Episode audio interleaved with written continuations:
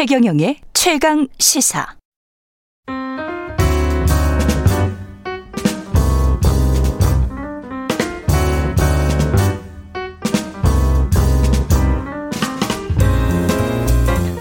네, 더 나은 미래를 위해서 오늘의 정책을 고민합니다. 김기식의 정책 이야기 식센스 김기식 더 미래 연구소 소장 나와 계십니다. 안녕하세요. 예, 안녕하세요. 예, 종합부동산세 요맘때쯤 되면 그 늘 논란이었는데 올해는 네. 뭐더 심한 것 같습니다. 어떻게 보세요?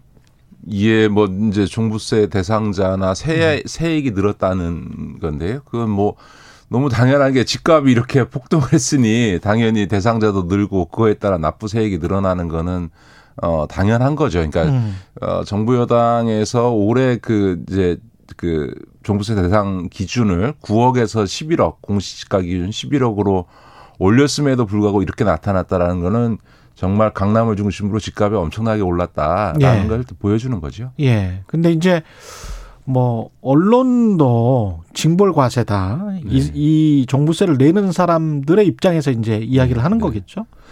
예, 뭐 무슨 뭐 징벌 과세다, 종부세 폭탄이다 이런 말을 하는데 음. 한마디로 얘기하면 좀 터무니없는 정치적 선동이다. 음. 그리고 이렇게 나오는 것도 전 세계 어느 자본주의 국가, 자본주의 첨단 국가인 미국에서조차도 없어요. 이 보유세를 갖고 이렇게 무슨 징벌적이다, 예. 폭탄이다라 얘기하는 거는 아마 들어본 바가 없고요. 그러니까 우리나라 자본주의 자산가들의 좀 뭐랄까 천박함이랄까요? 이걸 보여주는 거 아닌가? 저는 언론이 이렇게. 저는 이런 식으로 부추기는 거는 정말 전 세계 어떤 언론을 여러분이 찾아서 우리식으로 보도하는 언론이 있으면 선진국 안에서요.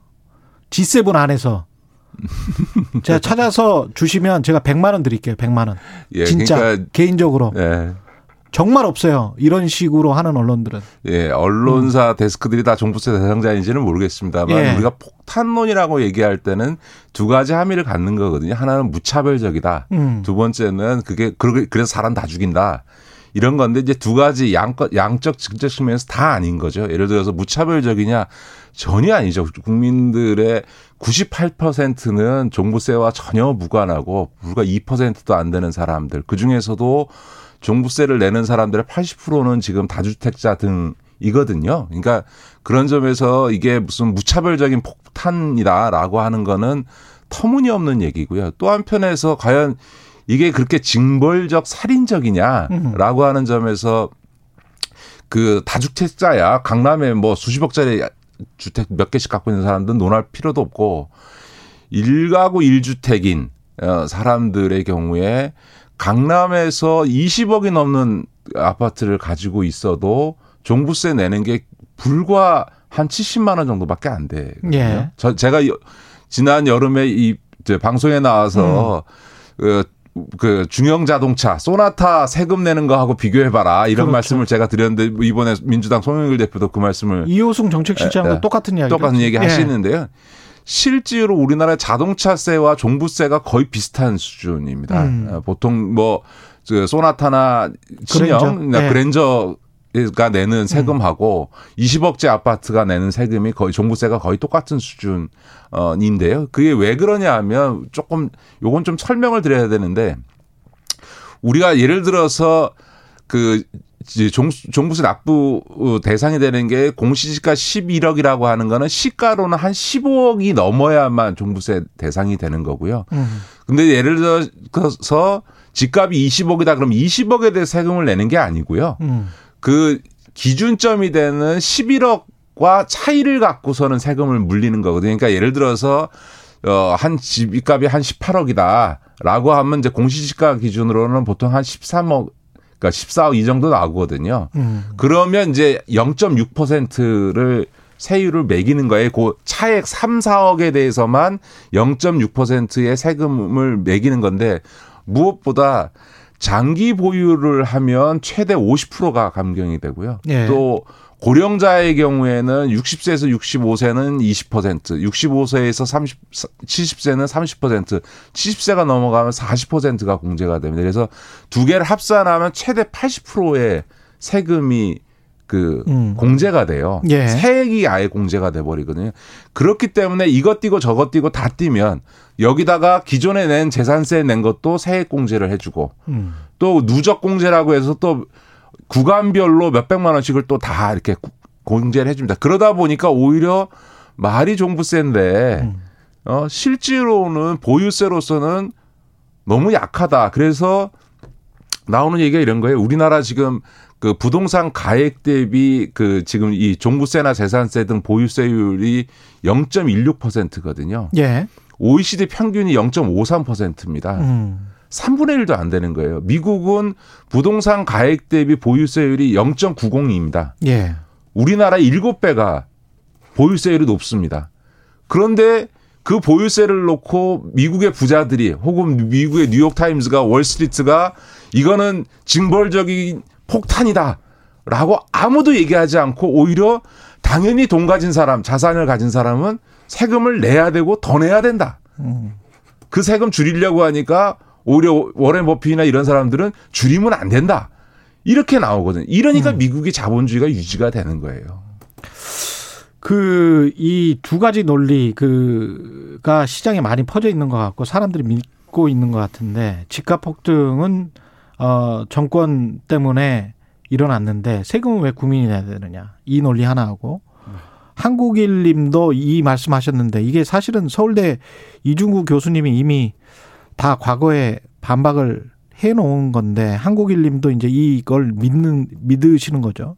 세금 부담을 전월세로 전가하면 결국 서민들도 피해 봅니다. 네. 이 논리. 첫 번째와 관련해서는요, 이- 이렇게 보십시오. 지금, 어, 봉급쟁이가 연봉 1억을 그 받으면 음, 3,500만 원을 세금을 내야 됩니다. 음, 그런데 지난 강남에서 집값이 뛰어서 집값이 10억이 올랐는데 그 10억 오른 집값, 집을 가진 사람이 내는 세금이 고작해야 몇백만 불과 원. 몇백만 원밖에 안 됩니다. 예. 그러니까 봉급쟁이가 1억 벌어서 내는 세금의 10분의 1밖에 안 되는 돈을 세금을 집값 상승으로 10억 벌은 사람이 세금을 내는 거거든요. 그러니까 다시 말해서 앉아서 집값 상승으로 10억 벌은 사람이 내는 350만 원 하고 음, 열심히 일해서 1억 벌은 사람이 낸 3,500만 원을 비유해 보면 음. 우리나라 보유세가 얼마나 낮게 돼 있는가. 세- 세금이라는 거는요. 예. 뭐 이득이 없는데 갑자기 세율이 올라가서 작년하고 올해하고 똑같은데 갑자기 세율 때문에 세금이 올라간 게 아니고 부동산 가격이 올라갔으니 그 그렇죠. 올라간 만큼에 대해서 세금 더 내라라고 하는 거거든요. 그러니까 본인들의 자산이 늘어난 거는 얘기 안 하고 몇십억씩 늘어나고 10억 늘고 5억 집값이 올라간 건 얘기 안 하고 왜 세금 내는 느느냐 그것도 대부분은 몇십만 원 수준인데 음. 이, 이런 점에서 보면 오히려 98%의 국민들의 마음속에는 저도 집이 없는 사람입니다만 나도 종부세 내는 사람이라 한번 대봤으면 좋겠다라는 마음들이 오히려 국민들이 있는 거죠. 사실은 그런 점에서 음. 어 일부 언론이나 정치권에서 이거를 종부세 폭탄이다라고 얘기하는 거는 전혀 부적절한 거고요. 비교를 한국도시연구소 최은영 소장은 이런 이야기를 해놨더라고요. 고시원에서 월세로 50만 원 사는 사람이 1년에 600만 원을 내게 되는 거지 않습니까? 그 조그만한 두 평짜리 그렇죠. 네, 네. 방에서 그런데 30억 원짜리 아파트를 가진 사람이 종부세로 600만 원을 내는 게 그게 네, 네, 네. 하여간 이- 작냐? 이, 이 예. 보유세 논란은 너무나 저는 터무니없고 어 너무 우리 언론이 정말 아주 극소수의 고액 자산가, 부동산 자산가의 음. 이익만 대변하고 있다고 저는 보여지고요. 전월세로 전월세 문제도 부담이 전가된다. 그건 뭐 그것도 뭐 터무니없는 얘기죠. 예, 예를 들어서 종부세를 내기 위해서 갑자기 전세를 월세로 돌리는다. 그런 거보다는 전에도 제가 말씀드렸습니다만 전세냐 월세냐라고 하는 거는 전세를 받아서 운영할 수- 해서 생겨나는 자산 운영 수익과 월세를 받았을 때 어떤 게 더 본인에게 이득이 되느냐에 따라서 전월세가 선택되어지는 거거든요. 그러니까 우- 우리가 지금까지처럼 오랜 저금리 구조하에서는 그 자산을 을 전세 보증금을 받아서 자산 운영을 해봐야 얻을 수 있는 수익이 적으니까 월세로 다 전환을 해왔던 거거든요. 그러니까 네. 그런 점에서 전월세 문제는 기본적으로 어 자산 운영의 수익률과 연동되는 거지 무슨 종부세 납부 세액을 내기 위해서 한다. 왜냐하면 게다가 이렇게 시장, 보십니다. 시장의 상황이 매도자 우위냐 매수자 예. 우위냐에 따라 이, 이렇게 보시면 예. 됩니다. 일가구 일주택인 사람은 몇십만 원밖에 세금 안 내는데 뭐하러 이거를 저 월세니 전세니 선택할 이유가 없는 거고요. 음. 일가구 이주택에 해당되는 사람도 아까도 말씀드렸던 것처럼 불과 몇백만 원 세금만 내면 되는 건데 강남에 저 수십억짜리 아파트 두 개씩 갖고 있는 사람이 불과 수백만 원 세금 낼 돈이 없어서 전세를 월세로 전환한다. 터무니없는 얘기인 거죠. 예.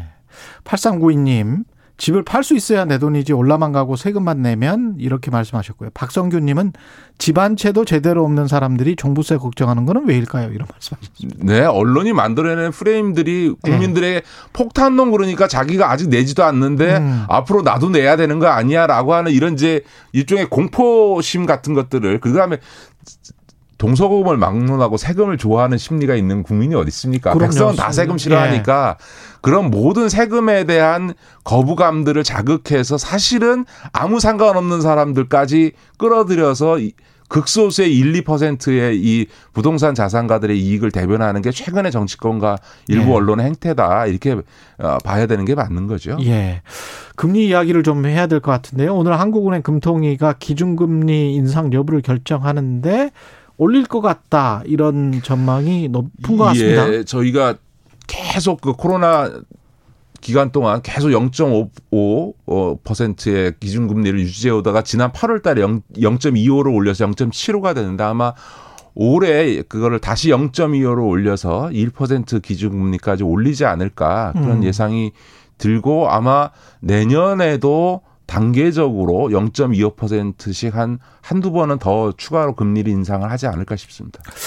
이 상황에서 사실 요즘 뭐 증시가 그렇게 좋지는 않은데 은행주들은 꽤 많이 올랐어요. 네, 네. 네. 예, 시장이 정확히 보고 있는 거죠.